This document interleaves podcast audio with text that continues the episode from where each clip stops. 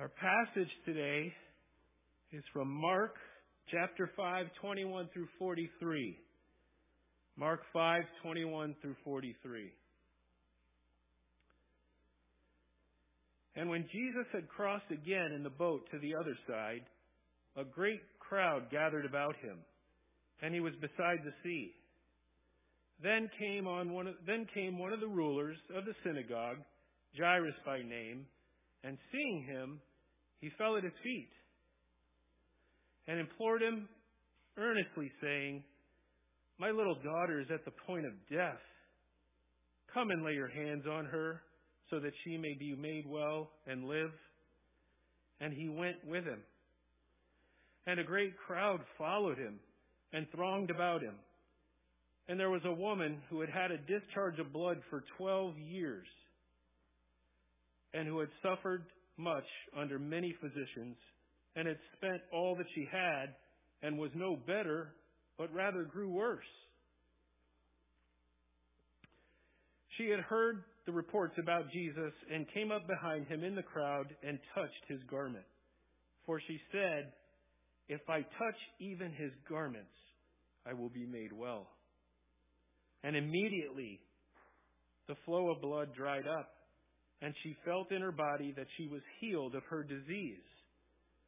And Jesus, perceiving in himself that power had gone out from him, immediately turned about in the crowd and said, Who touched my garments?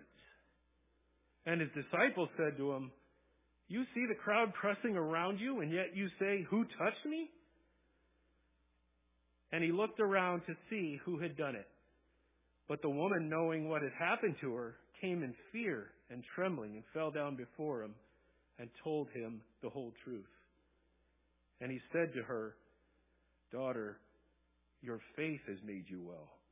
Go in peace and be healed of your disease. While he was still speaking, there came from the ruler's house some who said, Your daughter is dead. Why trouble the teacher any further? But overhearing what they said, Jesus said to the ruler of the synagogue, do not fear, only believe. And he allowed no one to follow him except Peter and James and John, the brother of James. They came to the house of the ruler of the synagogue, and Jesus saw a commotion, people weeping and wailing loudly. And when he, had entered, he said to them, Why are you making a commotion and weeping? The child is not dead, but sleeping. And they laughed at him. But he put them all outside and took the child's father and mother and those who were with him and went in where the child was. Taking her by the hand, he said to her, Talitha Kumi, which means, Little girl, I say to you, arise. And immediately the girl got up and began walking, for she was twelve years of age. And they were immediately overcome with amazement. And he strictly charged them that no one should know this, and told them to give her something to eat.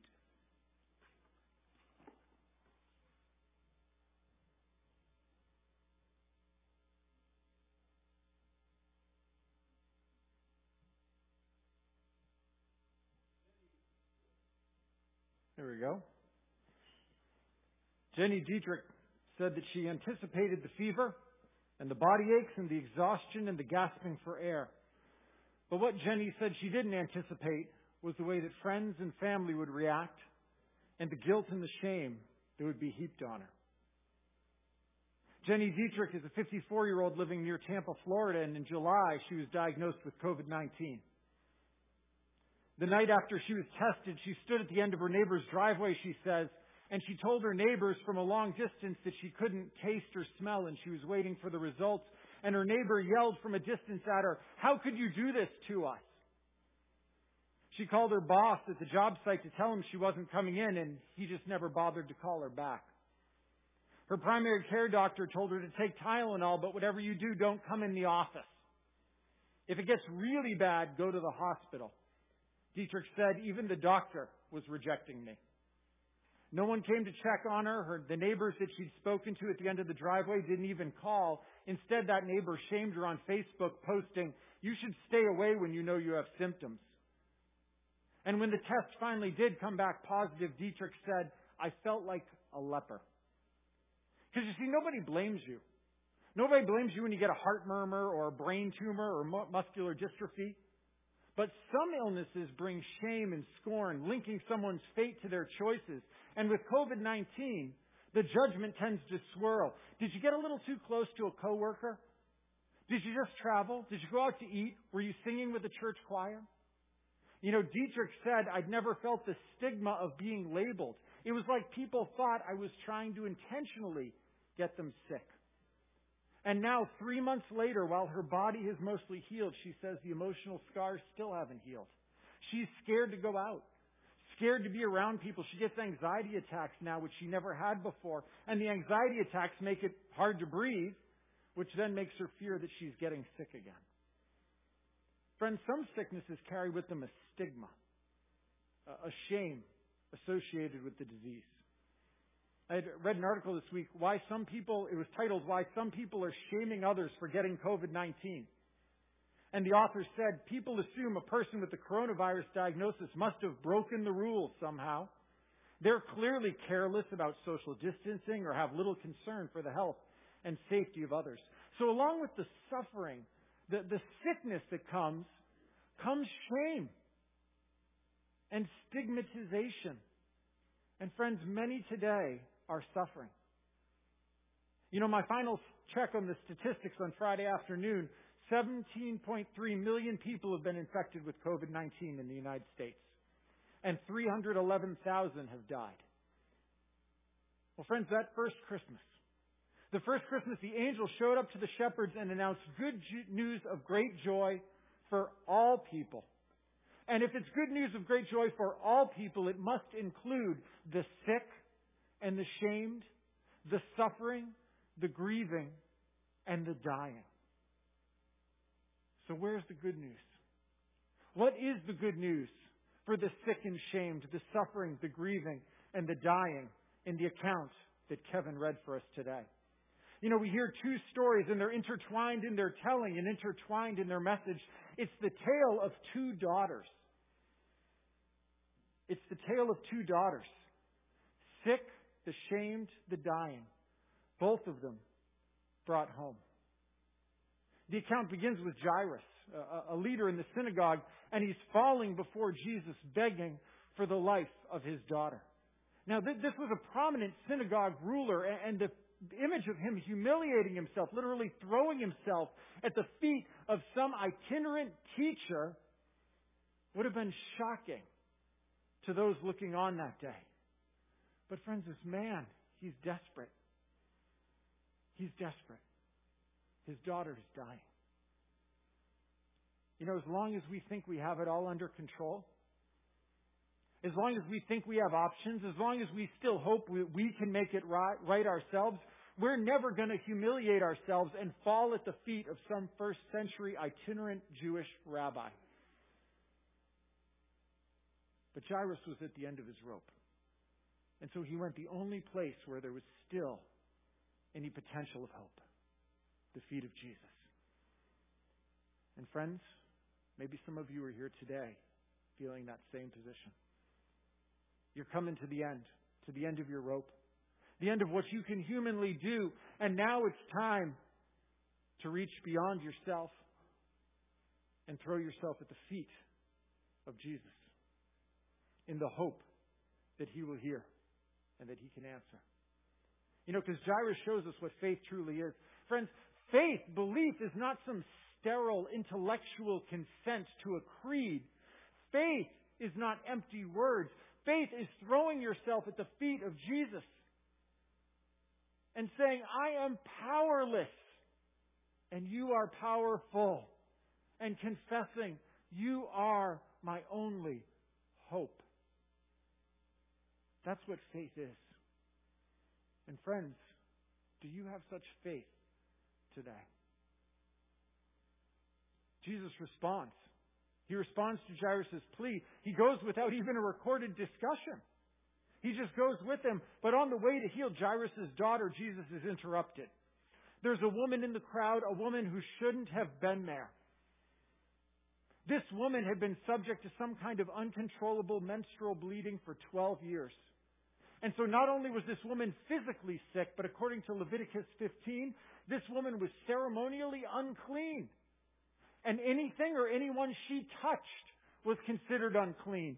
So she should have remained socially distanced from the crowd that day, lest she spread her uncleanness.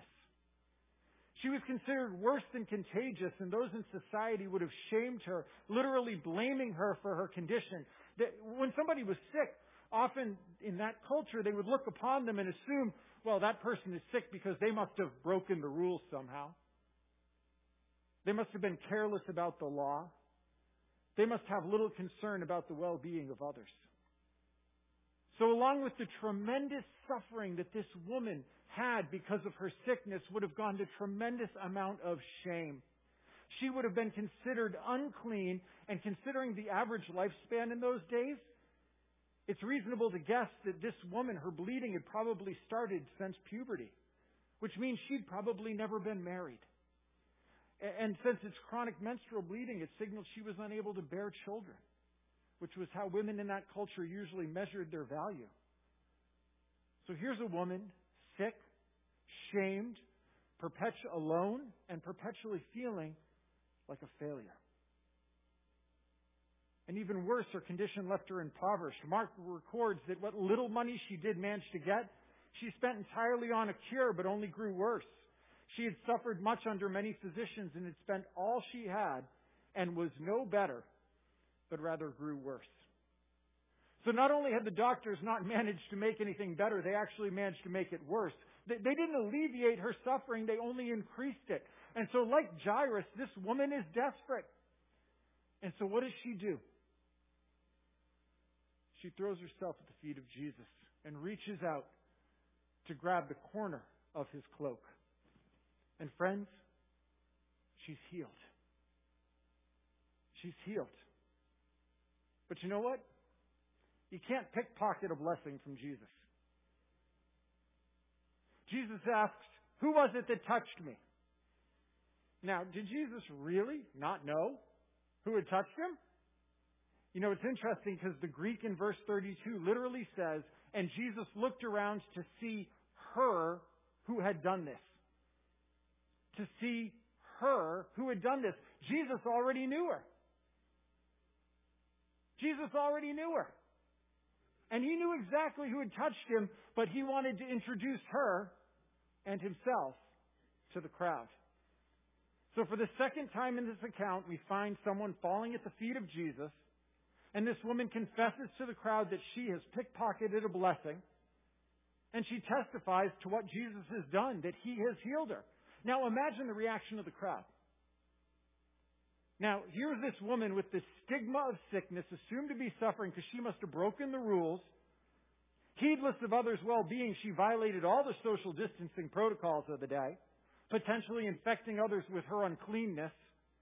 She's impoverished by her sickness, unloved by her husband, unable to bear children, isolated and alone. And the people in the crowd probably had all kinds of names for this woman, and very few of them were kind. And so when she revealed who she truly was, I can only imagine the murmuring in the crowd and the names that were leveled at her. But friends, hear the gospel. Hear the good news that Jesus spoke to this woman. In Mark 5:34, "Daughter, your faith has made you well.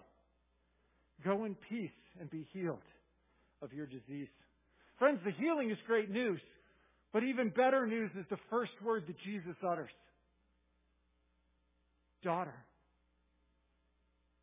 There is no one else in the Gospels that Jesus ever calls daughter. And who else did Jesus ever meet that needed to be called daughter?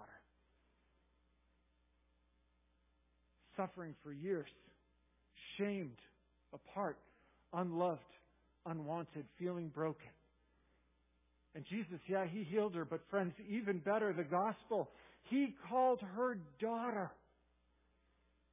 And that summarizes the good news.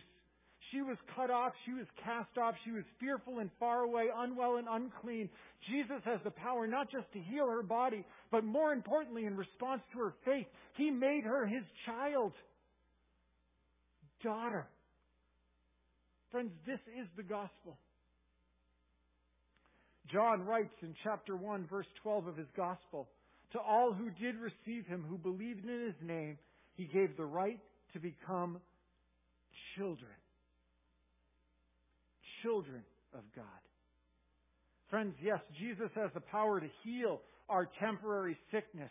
But even more importantly, He has come with the power to make us eternally His children. Daughter and sons. Friends, this is good news. This is the gospel. Is it your news? Have you heard the voice of Jesus calling you daughter? Calling you son?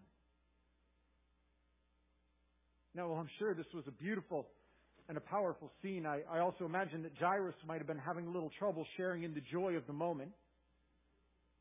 You know, you remember Jairus had a daughter also. And so you couldn't fault him for probably standing there and patiently going, hey, listen, I was in line first. And the interruption proved pretty costly, didn't it? Mark 5:35. While he was still speaking, there came from the ruler's house some who said, "Your daughter is dead." Why trouble the teacher any further? Friends, while Jesus was speaking, as the words came out of Jesus' mouth calling this woman daughter, he heard another voice saying, Your daughter is dead. One daughter lived, and one daughter died in the span of two verses. All because of Jesus' apparent disregard and delay. What do you do when God doesn't come through? What do you do when God's timing isn't your timing? Jesus' only words to Jairus in verse 36 do not fear, only believe. Friends, there's no promise in there. Simply do not fear, only believe. There's no promise, just a call to faith. Trust that I'm good. Trust that I'm sovereign. That I've got you and your daughter in the palm of my hand. Do not fear, only believe. And friends, can you? Because, you know, this is actually where you and I live most of our lives, isn't it? There's no explanation of why we're here. No explanation often of where we're going. Just an invitation to faith. To believe that He is good and that He holds you in the palm of His hand. Can you trust a God? Can you trust that He's good eh, when He delays? Can you trust a God and trust that He's good when you don't get the explanations that you seek or the answer that you desire? Do not fear. Only belief. Now, Jairus knows he has nothing. He doesn't have anything else. So he allows himself to be led back to the house where the body of his dead daughter awaits. And they march, Jesus marches right through all the mourners who are gathered. And verse 39 says, why are you making a commotion and weeping? The child's not dead, but sleeping. That's what Jesus says to the mourners. Now, now Jesus is not saying these people are stupid, that somehow they mistook a deep sleep for death. I mean, these people were smart enough to tell the difference between sleep and death. Jesus comes and he says, hey, listen, somebody has shown up now who has the power to roll back sickness, who has the power to reclaim a sick and a stigmatized suffering daughter. And I've shown up now with the power to wake up a daughter from the sleep of death. But what do the mourners do? They laugh. They doubt. But I notice that Jesus doesn't take any offense. He doesn't take any offense that they're laughing or they're mocking because he knows that laughing and mocking are defense mechanisms of desperate, frightened people. And friends, nothing makes us more desperate or frightened than death. These people are afraid. Because we're afraid. We fear sickness because it points to death. And death is the final fear filled, fearful enemy that we face. So in the face of death, the mourners in the story, they laugh and they mock. It's self-defense. And we, we do the same thing. We spend our lives denying and running from death. We entertain ourselves to the point of distraction. We might use products to make ourselves look younger and further from death. We spend all kinds of money on medicines and vitamins and supplements that we think will postpone our death a little bit longer. We avoid talking about death in polite company at least, because somehow talking about it brings us face to face with it again. So the mourners laugh and the mock, and, and we deny and we minimize and we run. All, friends, because we fear sickness, because it points us to our enemy, death. Friends, we fear death because we believe that death will have the final word. We believe wrongly that death will have the final word. And the mourners mock Jesus because he's shown up and he claims to speak a word that can roll back death itself. He goes, Death doesn't get the final word. Somebody has shown up here who has a word that's even more final than death. Jesus takes a select group with him into the darkness of the room, and a little girl who should be full of life and song lays there still, silent, lifeless. And Jesus reaches down into the darkness of death itself. He takes the girl's hand and he restores her to the community. He restores her to her family. He restores her to life. And he declares in Mark 5:42, Talitha Kumi, which is not a magic incantation. It's Aramaic. It's Aramaic for little girl, I say to you, arise. Friends, Jesus gets the final word. Death does not get the final word. Jesus speaks a word more final and more authoritative than death itself, and death rolls back. Jesus' word can roll back sickness. Jesus' word can roll back death itself. Yes, this is good news.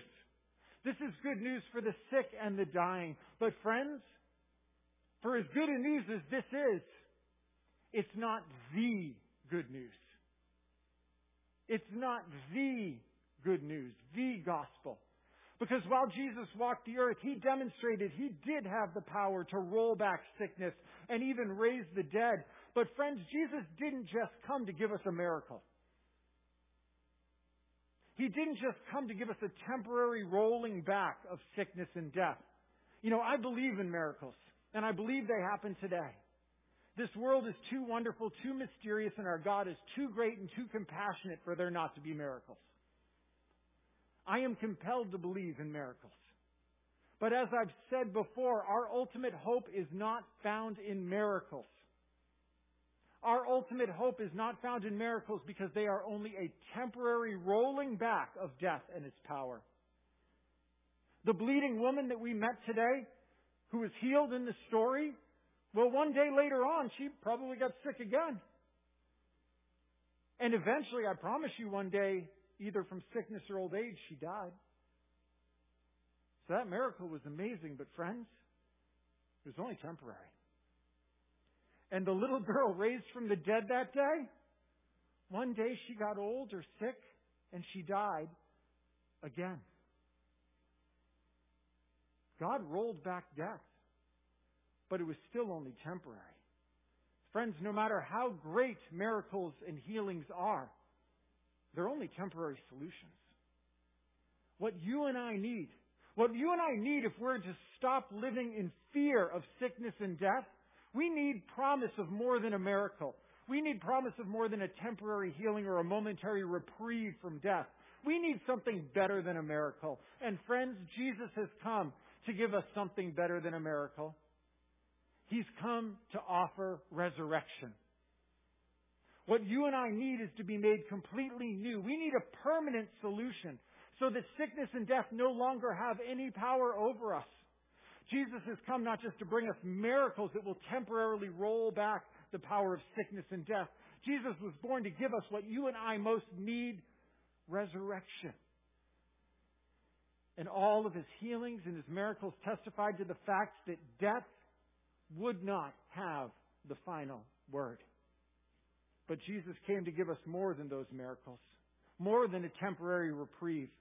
Jesus came to suffer and die on the cross for our sins in our place, to rise again victorious on the third day. And as the apostle Paul wrote in Romans 6 verse 9, we know that Christ being raised from the dead will never die again. Death no longer has dominion over him. Friends, this is the gospel. Jesus has come to break death's power and dominion by his resurrection. Not just temporarily rolling back the power of sickness and death. Jesus has defeated death.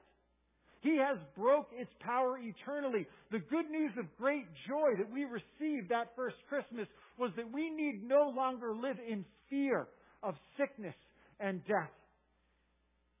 The author of Hebrews wrote in Hebrews chapter 2 verses 14 through 15, Since therefore the children share in flesh and blood, Jesus himself likewise partook of the same things that through death he might destroy the one who has the power of death, that is, the devil, and deliver all of those who through fear of death were subject to lifelong slavery.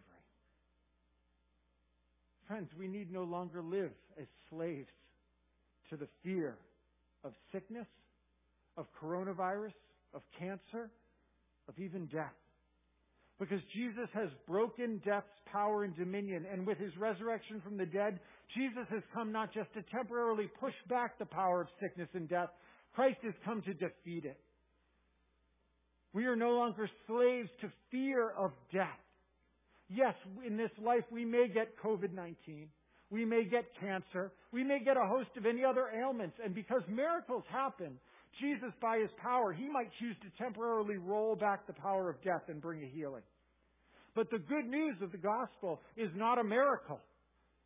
The good news of the gospel is that ultimately the power of sickness and death have been broken. And in Christ we have the ultimate victory over sickness and death because of the resurrection. Christ himself rose and so we too will rise eternally new, death no longer having dominion over us, sickness and suffering and death itself no longer enslaving us and making us afraid. This is the good news of great joy for all people that was brought that first Christmas. That Christ has not just rolled back temporarily sickness and death. Christ has come to defeat sickness and death, and by his resurrection, all the sad things have begun to come untrue. And one day sickness and death will be completely and finally destroyed by the power of the resurrection. So our hope, friends, our hope is not in a miracle, although they do happen. Our hope is in resurrection. The good news of great joy that we heard that first Christmas is not that Jesus has come to prevent or to heal from COVID, cancer, or the common cold. It's that Jesus came to defeat sickness and death eternally. He's come not just to roll back death temporarily, but to destroy it. And more than that, the good news of great joy, friends, that we received that first Christmas is that He who has the power over sickness and death itself has come to call you and to call me daughter and son. No longer sick and shamed, but son. No longer distant and dead, but daughter. Friends, this title destroys our shame, for even though we might be guilty as charged and sick with sin, the name of daughter, the name of son assures us of forgiveness and his love. Christ was born that first Christmas to deliver us, to deliver us from slavery and fear of death, and to call us daughter and son. And friends who are here today or who are tuned in online, have you heard him speak that assurance to you? Have you believed his power and reached out to touch the hem of his garment? Have you confessed your need and fallen at his feet? And have you by faith heard him respond by calling you daughter, son? Because if you haven't, I would love to talk and to pray with you after the service so that you too might hear the voice of Christ speaking to you that name, daughter, son. And church, church, by faith, are you living the good news of great joy that your identity is now daughter of God, son of God? And this Christmas, will you invite others into the family? That by faith, he or she might escape their slavery to fear, their shame and their sickness, and also become a daughter or a son. Because this is truly good news of great joy. This is good news of great joy to all people. And it's our commission now to live and to proclaim this truth. Daughter, son, your faith has made you well. Go in peace. And may it be so. Let's pray. Father, thank you. Thank you for this good news of great joy for the sick, for the shamed, for the suffering, and for the dying. Thank you that death will not and does not have the final word. Thank you that Christ has the final word. Thank you that He has come. He has come to rescue us shamed and sick and stigmatized people and make us His daughters and His sons. Lord, thank you for this truth. May we live this truth. May we share this truth. And may you receive the glory and the honor and the praise now and forevermore. Amen.